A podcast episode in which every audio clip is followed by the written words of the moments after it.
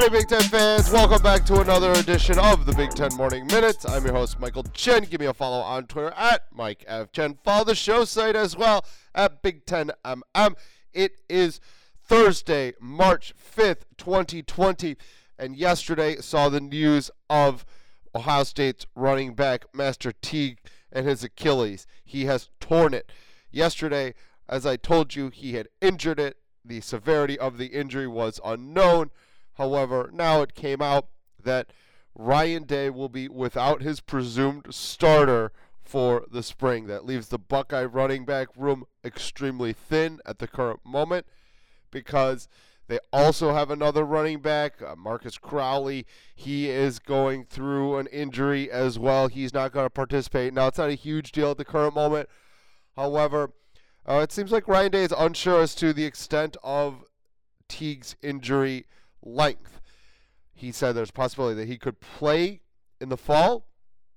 There's also a possibility he could miss the whole season. So it's unfortunate for the Buckeyes because when you look at it, that was, I believe, the biggest question going into this season on the offensive side of the ball. You have Justin Fields returning. Uh, you have a plethora of wide receivers returning led by Chris Olave. The offensive line did lose a couple of starters, but they bring back Wyatt Davis, who's a preseason All American. It's going to be a rough one for Ryan Day. The the position is not the best at the current moment. Uh, it's clearly thin. Uh, they did not recruit a high level player to come in, like a top, you know, hundred type of player in this cycle to come in as a freshman. So it's pretty thin, pretty thin indeed. Some coaching news yesterday for three schools inside the Big Ten. Maryland's Corey Robinson, he is going to be leaving to the Saints, is what it looks like. Going to uh, go on to the NFL in an unknown role with New Orleans. He was the passing game coordinator for the defensive side of the ball, along with the defensive backs coach for Mike Locksley. So it is tough. Anytime you lose a coach, it's tough. But what is nice, however, is that Robinson will be moving on to the highest level of football. So that's a feather in Mike Locksley's cap that he can put. Says, hey, look, you come to Maryland. I will develop you as a coach. Not only that, you'll have other opportunities, especially at the next level, to continue your career path always a good selling point when you're looking for new assistants. Not always the greatest when you're consistently looking for new assistants. So, Corey Robinson moving on. Michigan is adding one of their former co- coaches, Mike DeBord. He is going to return to the staff as an analyst, uh, unknown as to what type of analyst DeBord is coming back to, but he is back in Ann Arbor. Wisconsin has hired their receivers coach in Alvis Whitehead. He was previously with the Green Bay Packers along with Colorado State. So Whitehead is uh, a guy that has a lot of experience, and I think this is a solid hire for Jim Harbaugh and the Wolverines. I like the fact that Whitehead has had that NFL experience because he can bring that to the game for the Wolverines he is going to have you know some work to do. They lose Donovan Peoples Jones. Uh, they do return Tarik Black, so there's still some talent at the wide receiver position for the Wolverines, but they are going to be replacing Shea Patterson, uh, who looks like Dylan McCaffrey is probably going to be the starter, but uh, we'll see. Not sure. Not sure. The spring will tell us a lot about where the Michigan offense is headed. 24 7 Sports Lance Cardarelli did a mock yesterday. There's a lot of mocks going on. So I'm not going to get too much into some of these mocks because literally there was like five or six dropped yesterday. But uh, we'll just stick with 24 7 Sports Lance Cardarelli because I've given you other people's mocks previously. So we'll kind of stick with his today. You got number two, Chase Young going to Washington, Jeff Okudah going to Detroit at three, the two Buckeyes at the top of the draft. We've seen these names a whole hell of a lot. Have Tristan Wirfs at four, so that would make three of the first four picks Big Ten stars. That'd be pretty impressive. A nice little feather in the conference cap if that was to happen. Yetur Gross Matos would be selected at 19th if Cardarelli is correct, going to Atlanta. At 29 would be Tennessee's selection. AJ Epenesa would be going to Tennessee. Epenesa did not have the best combine week. I think it's been noted fairly well that he struggled with some of the drills, but what he doesn't struggle with is when you put that tape on and you see him actually playing football. The Underwear Olympics is sometimes deceiving.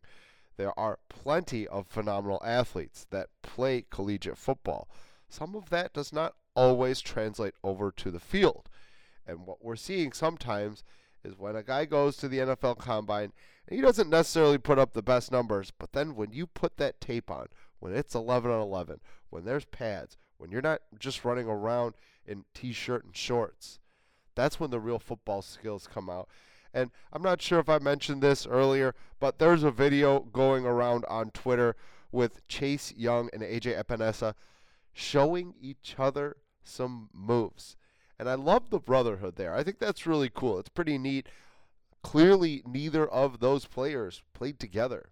The only time they played against uh, it was played was on the same field was against each other. So to see those two young men exchanging technique, that's pretty damn cool. I, I really think that that's really neat. Uh, final person that Cardarelli has for the Big Ten that would be selected would be Cesar Ruiz, Michigan center, would go 31st overall in Cardarelli's mock draft. So names that you're seeing that are pretty much on the regular. There are no new names. There's nobody inside the conference that really like shocked or wowed everyone at the NFL Combine and has clearly made a huge jump into mock drafts. But there's still plenty of talent, but you know, when you're looking at everything, it's pretty much the same four to five guys that are going to be going in the first round for the Big Ten. All right, let's move over to the hardwood for a little bit of news. Michigan's center Austin Davis was not honored during their senior festivities. There's a reason for that.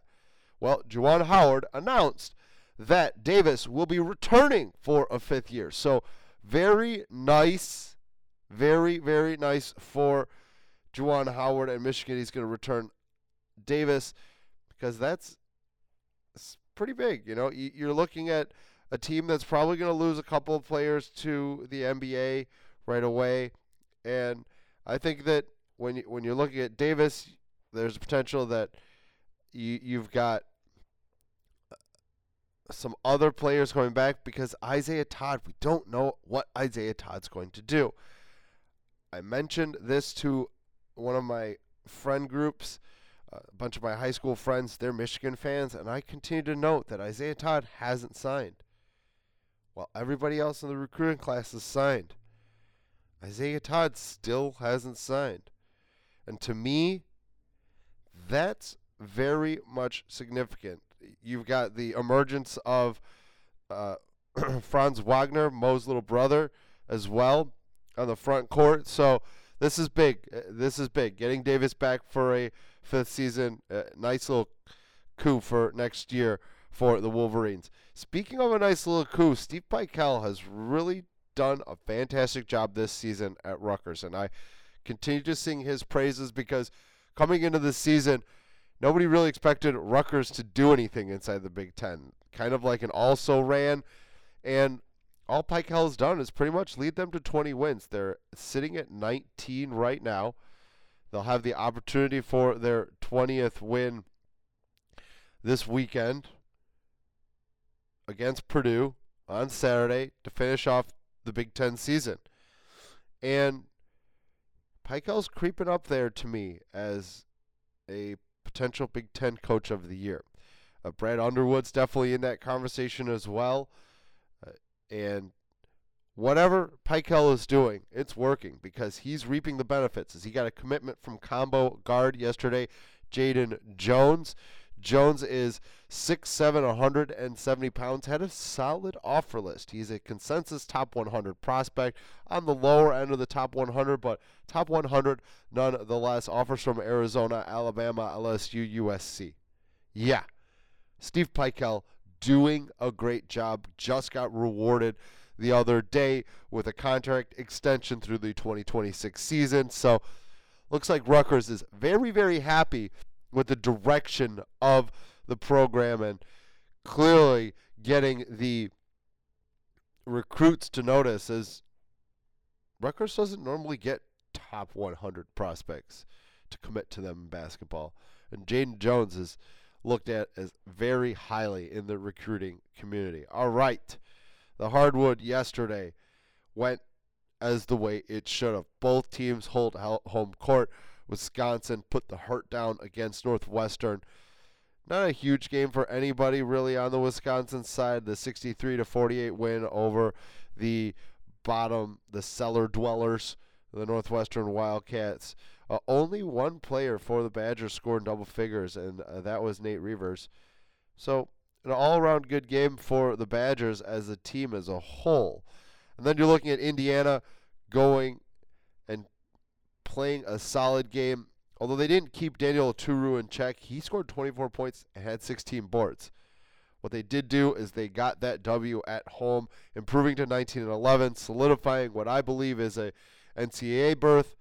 And Trayce Jackson Davis is coming on.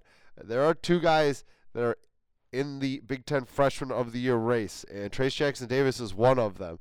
And Jackson Davis, what he did last night was pretty impressive. Almost a double double at 18 points and nine boards. It's Co- him and Kofi Cockburn. Those are the two guys. Illinois' star center. Those are the two guys. And speaking of the Fighting Illini, they have a big game tonight. They're taking on the Buckeyes at Value City Arena in Columbus tonight. That's the first game of the doubleheader for the Big Ten this evening. That's the big one because Michigan's taking on Nebraska.